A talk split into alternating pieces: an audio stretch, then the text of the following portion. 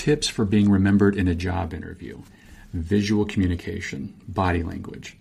When you step into an interview, the first thing that interviewer is going to do is make judgments, whether consciously or subconsciously, about the way you look, the way you present yourself, carry yourself. So be prepared. Here are a few tips on how to do it well.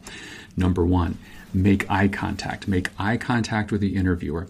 Don't do it for 60, 90 seconds, two minutes on end in some aggressive way, but for 10 to 15 seconds at a time, look them directly in the eye, have a warm expression on your face, then look away from time to time to look at your notes, look down thoughtfully, and then it's right back to eye contact.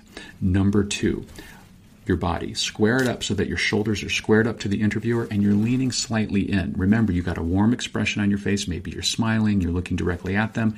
And with the lean in of the body, it shows true engagement.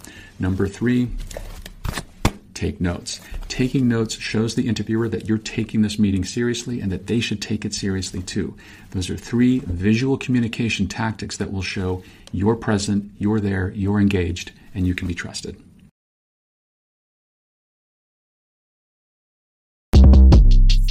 Short Cast Club